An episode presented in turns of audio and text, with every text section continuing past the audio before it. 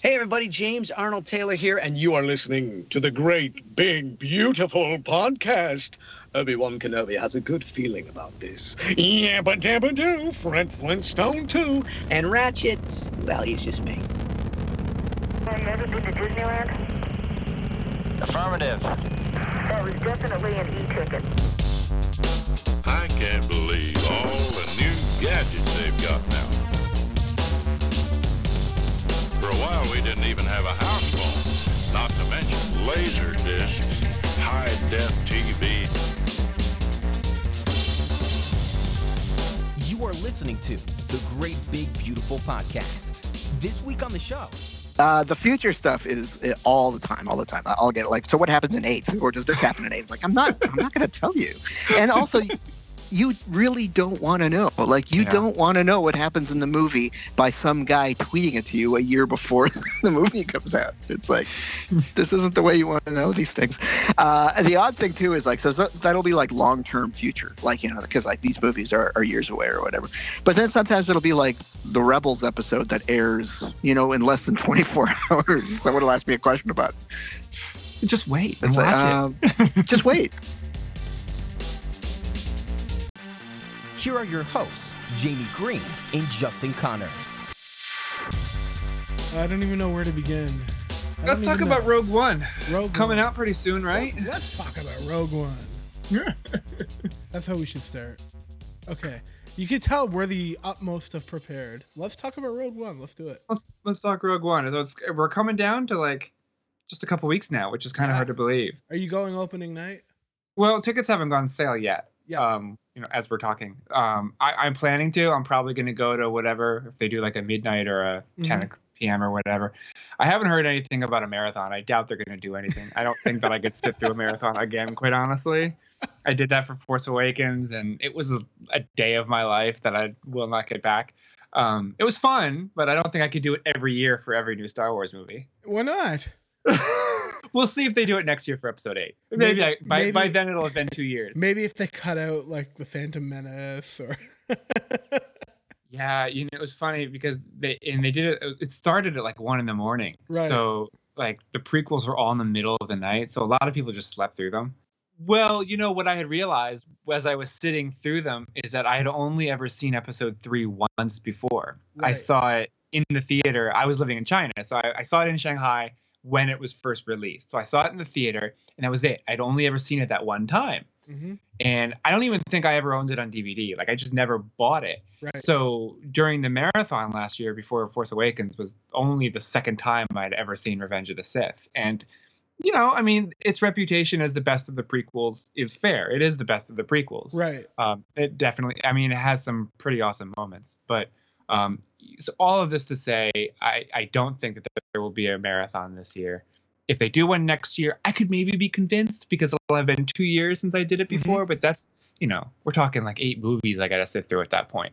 Okay, so I heard somebody talking, and I, I haven't really read into it more, but they're saying that there might not be an opening crawl on Rogue One. Have you heard that? I have not heard that. Okay, I heard uh, apparently it was. I don't know if it's true or not. So who knows? I don't know why they wouldn't. That I seems like a yeah, me too. I that seems like a strange thing to say. No, only the episode movies Right. get the crawl. You know. well, somebody was like, "Well, it's a movie based off the crawl," so that is a good point.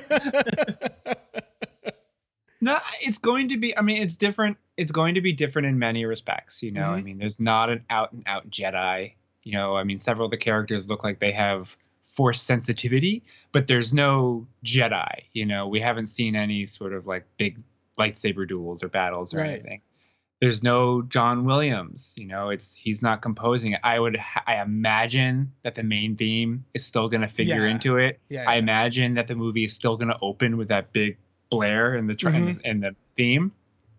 Um, but this will be the first Star Wars movie without John Williams music, so that's something that's going to be very different. Um, it, looks awesome. Like I, Mhm. my hopes are really high for it. Like I'm, I, I think me. this. I think it looks really, really good. Every preview we got, every trailer we got, just looked better and better. Um, and what was interesting is, I think we mentioned this before, is that every trail. I think what were they? There was the teaser and then two real trailers. I think Yeah. is what there was.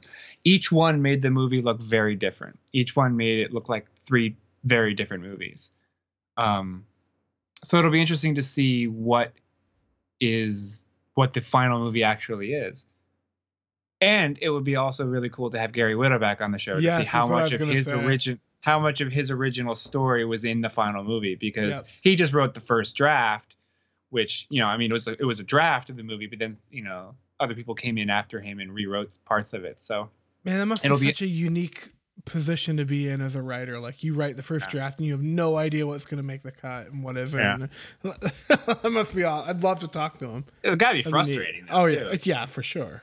Yeah. But we have a guy that knows everything that's going to be happening in the movie today, Uh, we- which is pretty cool. But uh, we try to get it out of him, but I don't know. I don't. We'll see if we can.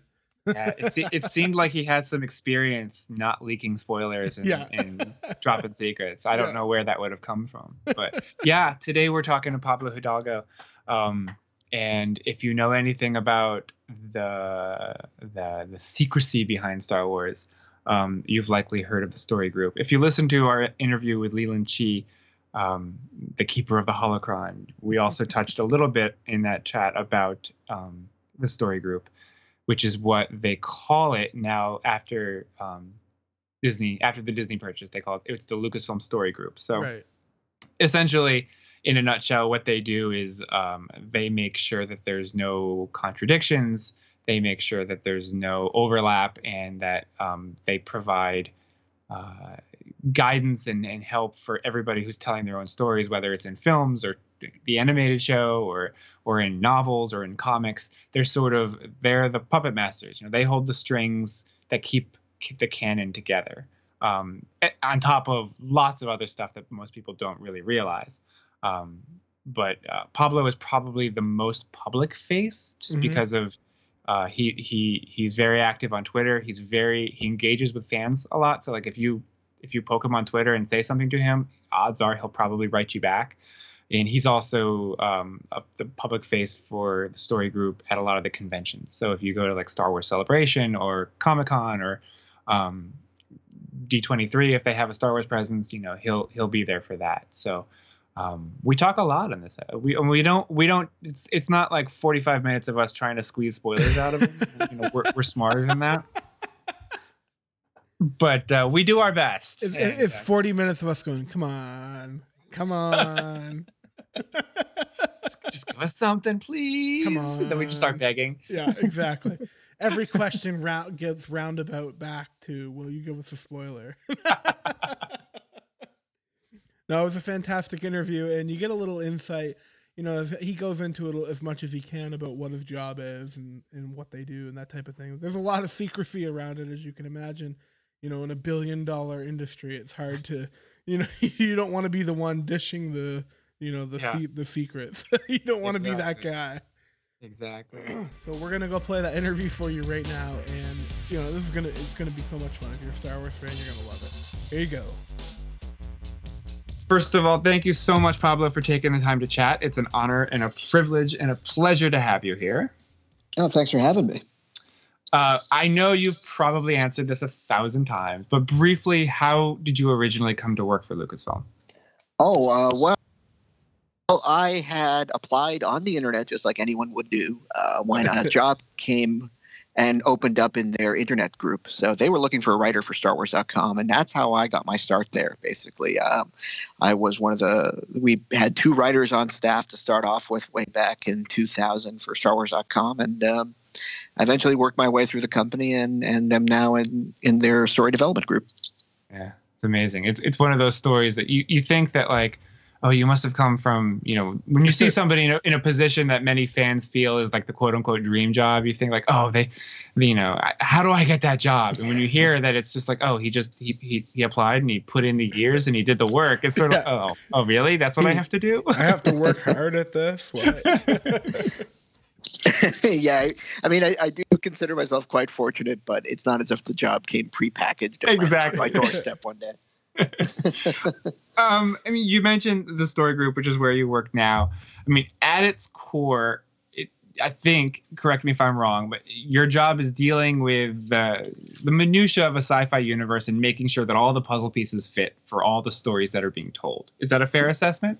That is definitely part of it, and it's probably the most public part of it because it's the area where I could at least talk about some of it. But you know, it really, it's it's it's uh, all of us in the story group. We're all here to basically help creatives um, find the story that they're trying to tell in Star Wars. So, and sometimes uh, that means feedback regarding continuity. Sometimes that just means feedback based on how we think the story is, is shaping up. So um, it's it's pretty multifaceted. But I know the the area of continuity is the area that probably interests fans the most. Yeah, I mean. To have that kind of a job, though, and to, to be focused on what you are focused on every day, I mean, you have to be really attentive to details, um, details in storytelling, details in in stories that have been told, and like I said, you know how how different media fit together. So you know something that's being told here in a book, um, you know, needs to agree with, match up with, and be sort of feel at, at home in the same galaxy with you know that show that's being that's on TV over there. Right. Um, are, are you obsessed with details and, and backstories of characters in general, or is really is it just like Star Wars is, is where it's at? Um, I have a good memory for it in general, and when I become interested in a particular fictional universe, I do tend to uh, retain that kind of information. Yeah. Uh, so I, it's just kind of the way I'm wired. yeah. And uh, but for Star Wars, the way it tends to work really well with Star Wars is uh, I've always been interested in Star Wars as a setting. And so it's really about, in my mind, remembering what the layout of that setting is. And, and uh, sometimes that means chronologically, sometimes that means its history. Uh, you know, character details obviously are super important, but to me, uh, the world that they live in is just as important to keep track of. Yeah. Yeah. Um, we had Leland on the show, and he touched on this a little bit. Um, but how as much as you can divulge, I mean, how collaborative is the story group? Do you all work together across media, or does does each person sort of have their own specific domain of responsibilities? Like you're in charge of novels, you're in charge of comics, you're in charge of television, what what have you? We're all, I mean, we're all super collaborative, and there are certain projects that we all touch, but we do have specialists as well. So some of us are, are really more focused on the games for instance, just because um, no one person can do it all, mm-hmm. and so uh, some per- some you know some people on our team do uh, take more of a point role in in uh, in that media, whereas others are more focused on rebels and more you know like for instance uh, like Leland and I and Matt Martin are are very much generalists. We try to cover as much as possible, but even between all of us, we tend to split off certain things. So, you know, Leland was was much more enmeshed into the uh, um, the uh, the Freemaker show, right. whereas I was more enmeshed in the Rebels show. So there there are certain areas where just out of sheer logistics we have to split things up, but we, we're always connected to each other and and uh, we always check in quite regularly. Yeah, you and Leland and Matt. Um, thanks to social media, you guys are probably the most public members of the of the story group. But how big is it? if you can say? The story group, it's it's we're about a dozen people okay. all told. You know, um, uh, yeah, it's funny. We we do tend to get most of the attention, but I think that comes from Leland, Matt, and myself. We were all, you know, people in the fan community to begin with, so people definitely get a sense that they know us. Yeah. Um, and there are other people who play like super important roles in the story group, but because they didn't come from that fan community, they don't have that that public face of the degree that we do. So yeah. Uh, it, it's it's you know I, I, love being part of the fan community. I love interacting it, but I, I hate to have people only think it's us three because it is right. a, a larger team. It is a much bigger group. I mean, do do you? It, it's got to be a strange dynamic. Like you said, people think that they know you. You know, they follow you on Twitter or what have you. They see you at you know the conventions, and they they think that you are talking to them. I mean, that's kind of like the the evil curse of social media is that you feel like this this weird connection to celebrities or people that you have never met before, but you feel like you really know them. I mean, is that weird? Like when you actually do meet fans in person?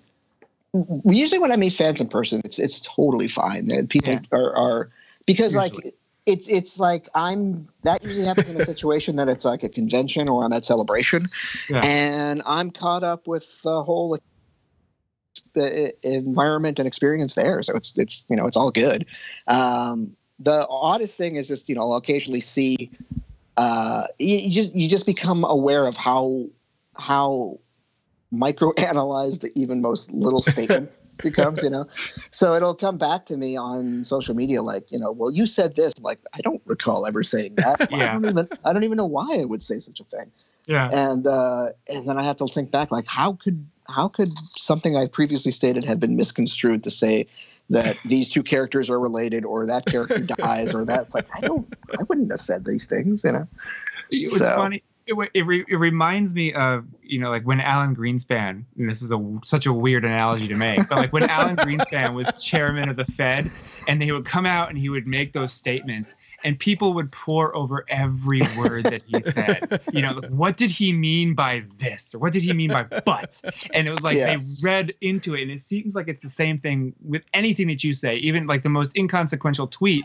There are still going to be fans out there who be like, well, Right. what did he really mean? well and, and also just because of the way i use like twitter for instance like 80% of what i tweet is nonsense yeah. Yeah. and like so all of a sudden people have latched on like that tweet means something it's like well what about the two tweets before that Right. that were clearly nonsense you know Well, now that you brought up Twitter, we were we were going when we were doing research. We both were joking, like laughing about this. In your bio, you say two rules: don't pitch anything. Please don't ask me about the future. So how how often do people still go ahead and break the rules? They don't care. uh the future stuff is uh, all the time all the time i'll Right. get like so what happens in eight or does this happen in eight Yeah. i'm not i'm not going to tell you and also you, really don't want to know like No. you Yeah. don't want to know what happens in the movie by some guy tweeting it to you a year before the movie comes out it's like this isn't the way you want to know these things uh the odd thing too is like so, so that'll be like long-term future like you know because like Right. these movies are, are years away or whatever but then sometimes it'll be like the rebels episode that airs you know in less than 24 hours someone will ask me a question about it Just wait and it's watch like, it. um, just wait yeah. yeah just wait 12 hours and see if the episode actually answers that question so i mean i get it it's all it's all coming from like you know intense interest in this thing but right. you know I, i'm not i'm not here to to spill those particular beans Well, I can't I can't believe that people even want to know like the moment you know the Han Solo Kylo Ren moment. If if I had have seen that or known about it before I seen it, I don't I don't know how I would have handled it. You know, it wouldn't have been as impactful. I don't know why people want to know. it's, it's it's the old peeking at your christmas gifts before Right. you you know what? Uh, I'm just just curious. What is your earliest Star Wars memory? Oh, it's tough uh, because uh, the movie came out when I was three years old, so I don't think I saw it in the theater right off Yeah. the bat. But you know, it was obviously all over the world, and it was um, y- you couldn't escape it. So what I vividly remember is being with a bunch of older kids, and they were just sitting around like on in somebody's basement floor, just drawing Star Wars stuff. Hmm. And I seem to remember just trying to draw Tie Fighters back in the day. Nice. Uh, it's a super hazy memory. It's one of those things where, um, and I've said this before in other interviews, I don't remember Star Wars being all that special I was a kid because it was everywhere. You know, it Yeah. was, it was, um, I never knew a time when it wasn't a big deal. So it was just like, oh, okay, this is what you're into. It was only until later when it kind of faded away that I realized how special it was. yeah, Yeah. when we were kids, it was. You, you wasn't something you were a fan of. It was just something that was there. I mean, of, Exactly. of course, of course, you were gonna, you know, have the action figures or, or play with the toys or have the, the, the bed sheets or whatever. Like that wasn't a, a mark of fandom. That was just it was part of life at that point. it's being alive in the 70s. It was yeah. exactly, exactly. Yeah. Um, I know you have a deep history with the old the West End games uh, RPG. You were a Mhm. player, and then you were a writer for it. Um, were you an RPG player before you fell into that game, though? Or Uh, was that yeah, your first exposure?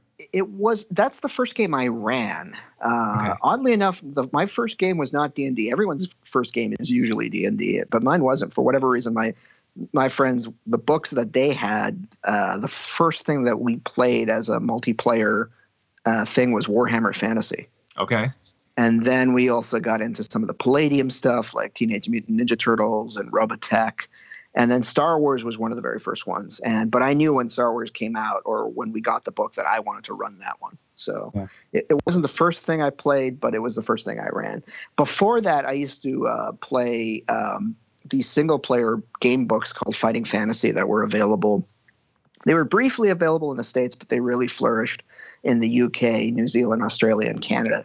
And they were sort of like choose your own adventures, but they had a backbone of a rule system. Yeah, I So got. you I have, roll dice and do combat. I have a whole bookshelf of them right here beside me. Oh, I love those. I love those. those. Those are my absolute. I love those as a kid, and I've been slowly buying back the collection I got rid of for some foolish reason. so Yeah, I've, been, no, I- I've been piecing it together. I'm a I'm a huge fan of choose your own adventure books, game books of any kind. Uh, I Mhm. whenever same thing. Whenever I see them like at a used bookstore, I'll just grab them up and I love them. I've been reading them to my kids and they love them too. So Oh, good stuff. fantastic. I mean, do you do you still play? Do you still do any RPG? We uh, have a group here that's made up of mostly Lucasfilm people that we try to get together to at least monthly to, pay, to play D and D, but it gets harder and harder to get us all together. But we we, we try to keep that going. Yeah. So you play D and D. Yeah. Yeah. Have you played any of the fantasy? I mean, you. I mean, all that stuff probably comes through you. But have you played any of the fantasy? I've, games? I have, yeah. I've, I've played some demos, and uh, you know, Sam Witwer is a big gamer, and I once I, I went down to his place and we played a session. It was really fun. So, uh, yeah. If, again, if I had all the time in the world, I know Exactly. I'd, probably, I'd, I'd spend it doing that. But um, yeah, it's it's funny. I was never.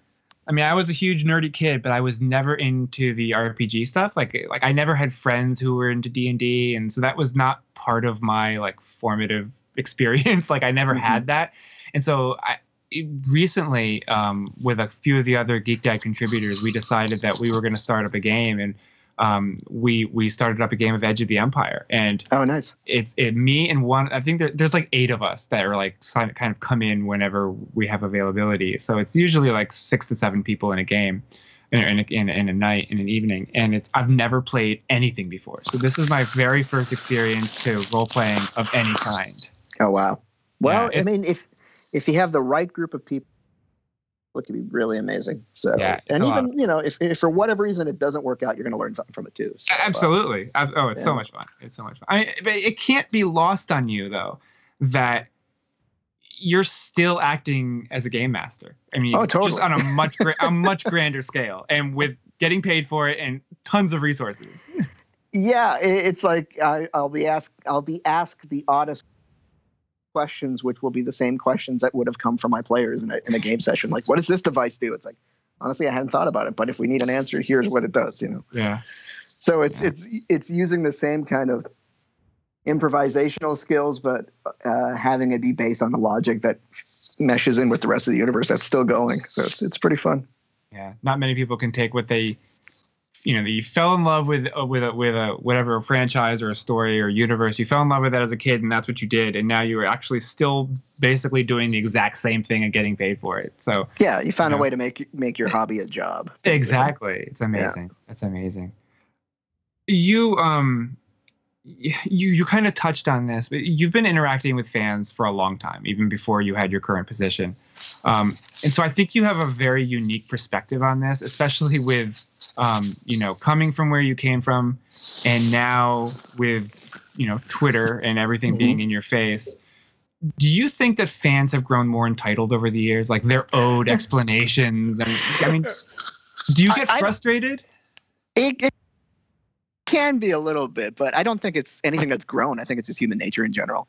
Yeah. What, what I found funny, and, and you know, you just kind of have to laugh at this because um, that that sense tends to go away the second they're exposed to some sort of piece of content, and and so it's just a matter of of like uh, it's it's what's happening in their downtime, and it's coming out of anticipation and things like that. But um, you know, I, I'm thinking back as we just recently rolled over the anniversary of the announcement of the acquisition of Lucas from from Disney when the world found out that there was going to be more Star Wars movies, right? Yeah, right. and how quickly the the and demand pivoted from understanding that wait we're getting more Star Wars movies? Wait we're getting one a year? Okay this is what I want them to be. So like yeah.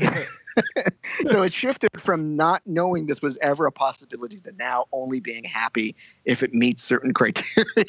Yeah. so um but you know I get where that comes from you know and and for the most part it's pretty benign but like it, there are you get a handful of people that get a little too aggressive or excited about certain things and you're like let's let's keep it all in perspective folks you know Do you have any favorite fan theories right now? I tr- I try to avoid them because I'd, I'd hate to think that I ever accidentally was quoting or inspired by one or something. of but course. um, but yeah, I, all I can think of is the ones from years past, and and and they they all tend to be of, of similar caliber. It's like one of the things you just have to ask yourself is like, i- is this needlessly complicating the story when it could be something far more easier? You know, uh, I don't know if you guys know the. Uh, uh, website Clickhole, which is the Onion's course. take on Yes. BuzzFeed. They, they posted this parody article, which is which really sums up a lot of my thoughts on on fan theories. Which was there's this amazing fan theory that all Pixar fans live in the same universe, and it's like, yeah, that's exactly it. You know, it's like you know, it just means nothing, but it's funny.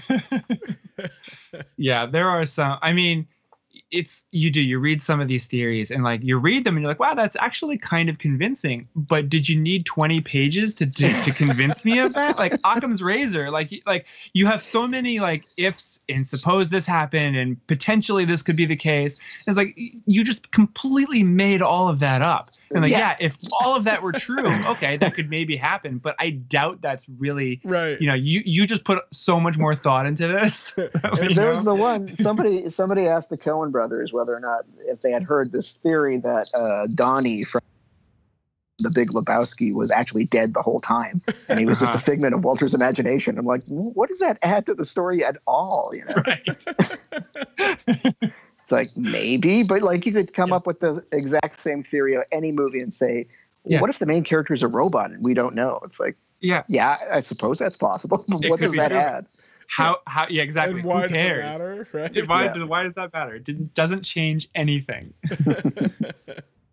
um, I mean, but so as a fan though, I mean, you you you you are a huge fan, even though you this is what you do with your job Mhm. and you get paid for it. But do you ever get like is there a, is there a part of you that's like ever feels bummed that you just you don't get to theorize with other fans on the internet or you don't get to to watch sit sit in a darkened theater and watch the film on opening night like everybody else and be surprised with what happens because you're so so so involved with everything throughout. The, uh, the trade off more than makes up for it. I mean, Yeah. um, as I, I've said before, the, the what I get instead is I get multiple versions of that opening night because I get to experience the surprise when it's a story idea, and then I get to experience the surprise when I see how it's realized by a particular creative. And then I get to experience the surprise vicariously by sitting next to people who don't know what's coming when it happens. Right. Um, so you, you know it's a different experience, but at the same time, it's an absolute amazing experience, and I wouldn't give it up.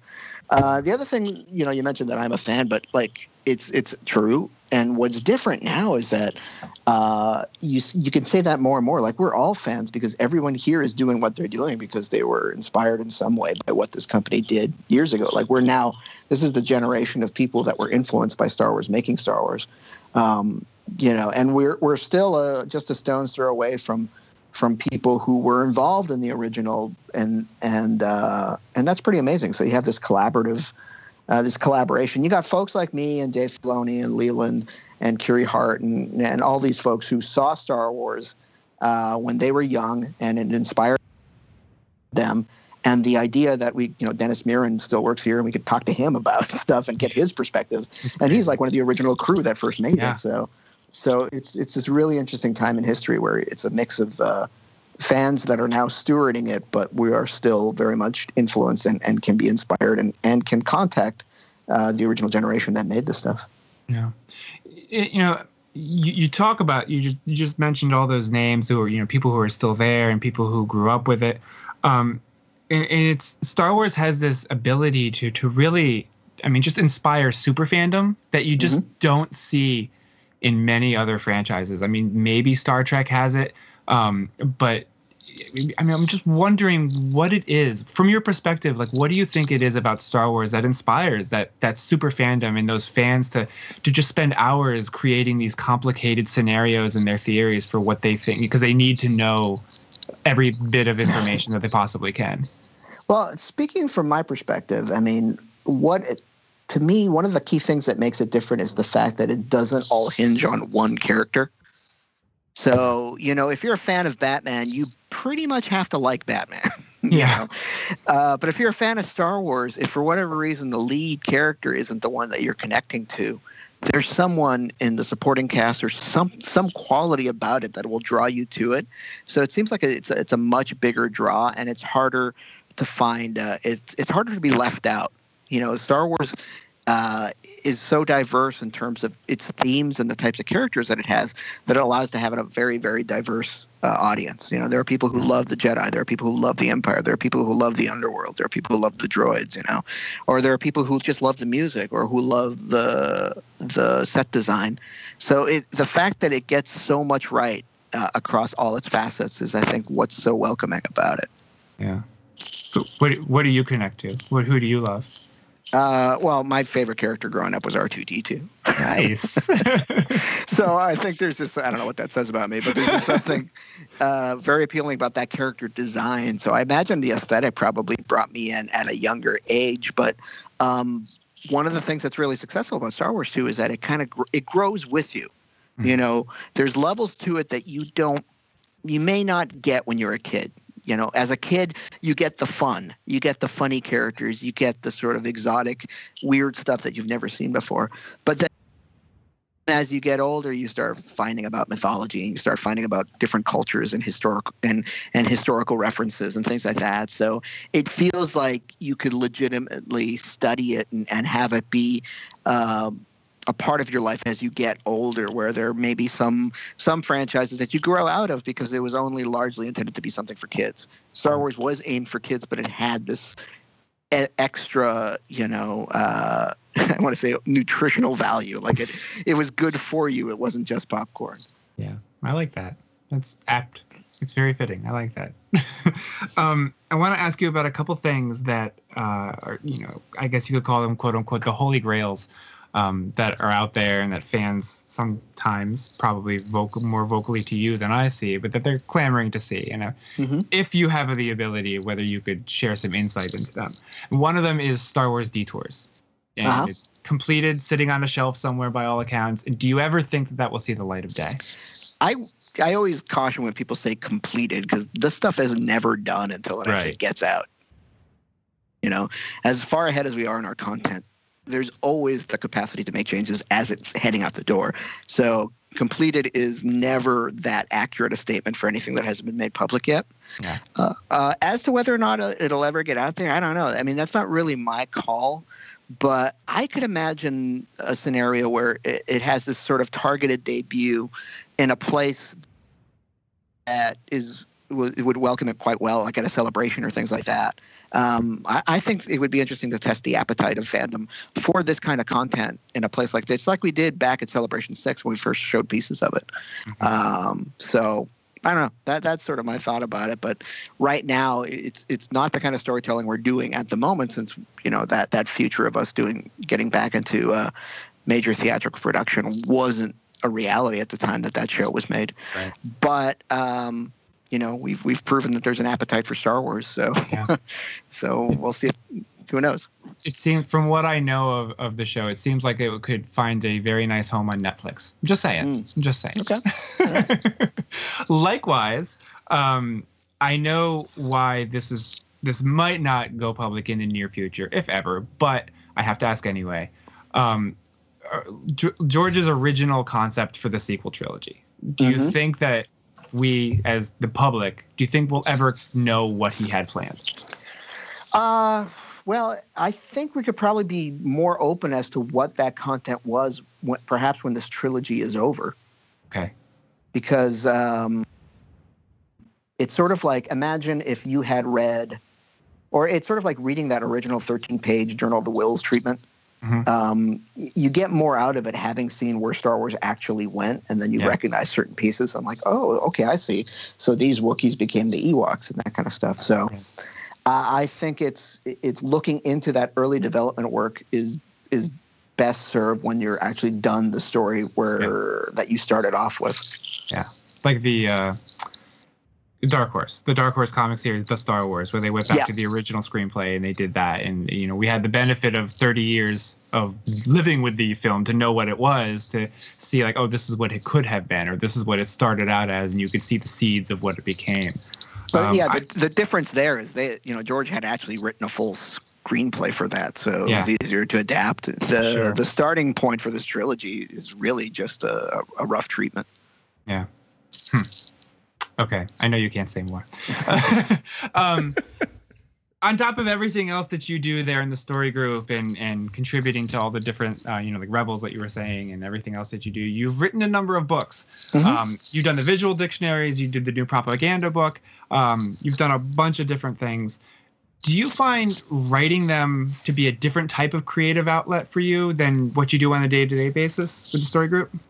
It's similar. It's it's just um, it's a lot of the similar thinking, but it's it's ultimately crafting the words to be much more, uh, you know, ultimately presentable and bringing it to the end, the kind of thing. Whereas a lot of the stuff that I do on a day to day tends to be more editorial and, and added adding seasoning or notes to something that someone else has made. Right. But this is more generated from idea to draft to finish. So it gives you a, and also it gives you a nice sense of completion when a book is done. Whereas everything else here is just something that's just keeps moving forward. you know? Yeah. Yeah.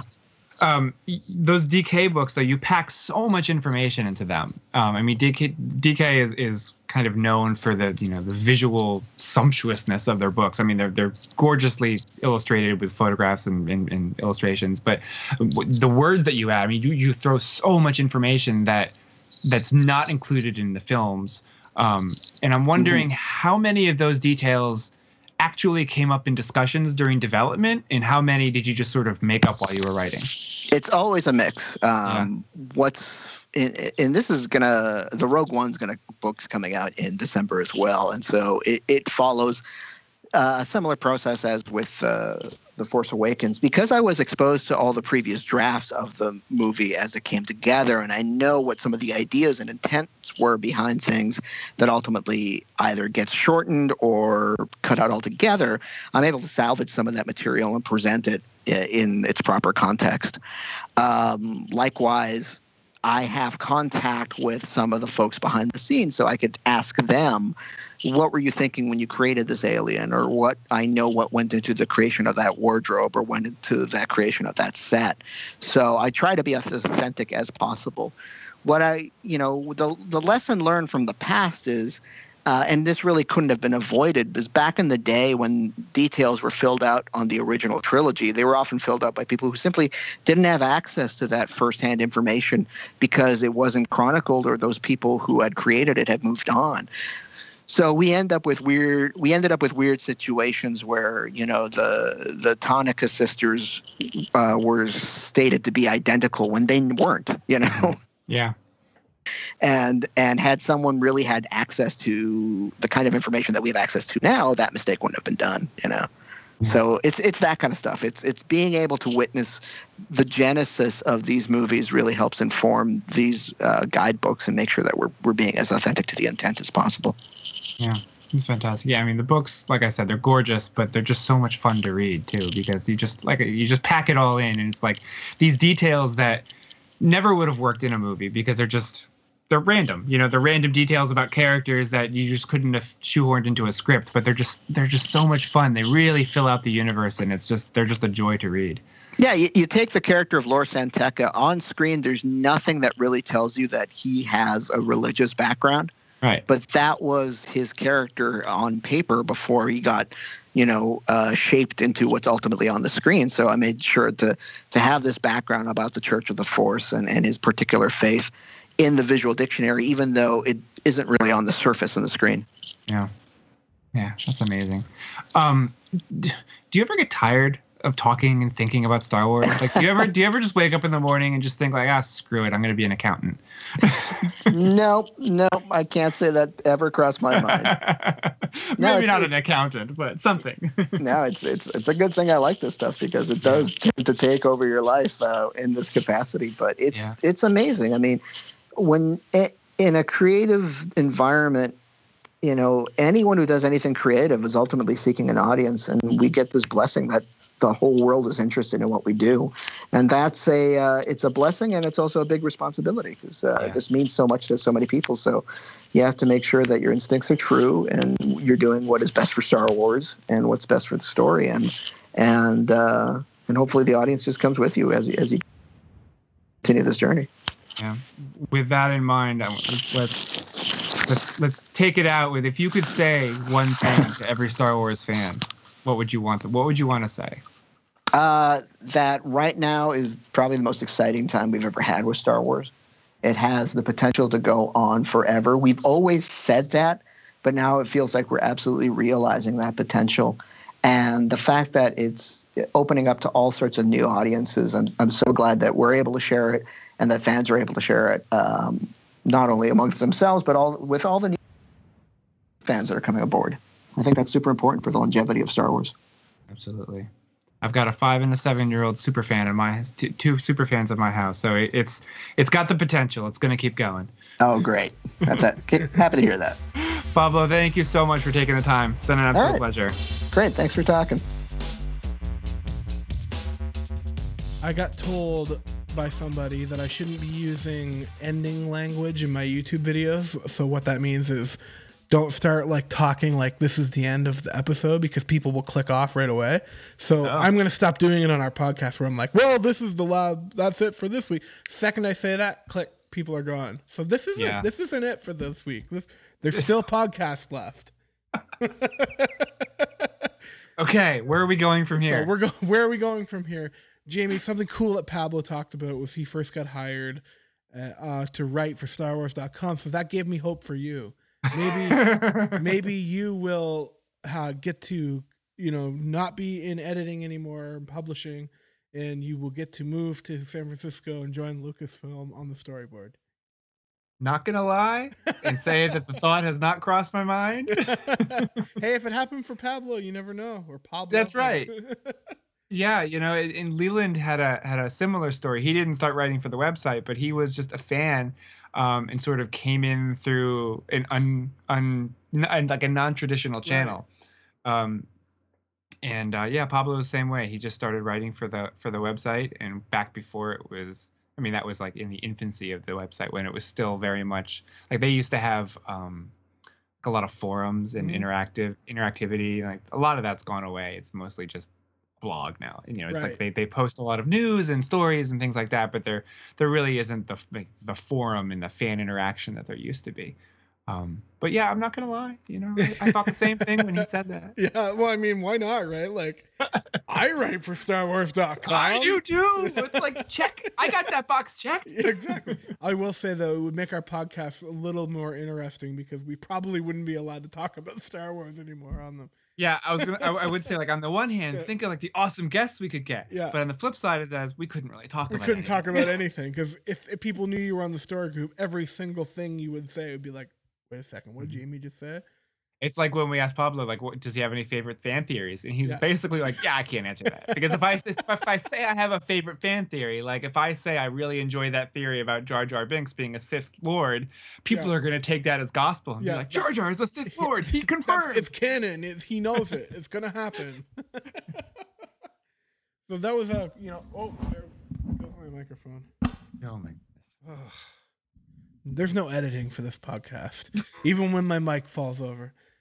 So thank you guys so much for tuning in week after week. If you enjoyed this episode, please give us a a, a like on Facebook, uh, subscribe. follow, follow us, like Uh, us, yeah. Maybe we'll make Roku Depot Depot this week.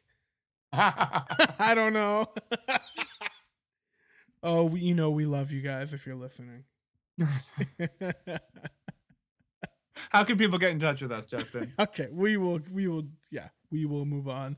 Um you can find us on uh, Facebook at the GBB podcast and twitter.com slash the GBB podcast and also on iTunes and any place you can get podcasts just search our podcast name the longest and the longest in the world it's the longest podcast in the podcast name in the world. And if you want to give us a call, you can give us a call at Yes. 301 825 5653. Leave us a message. leave us a message and we will play it all right guys we will see you next time take care Take care. and have fun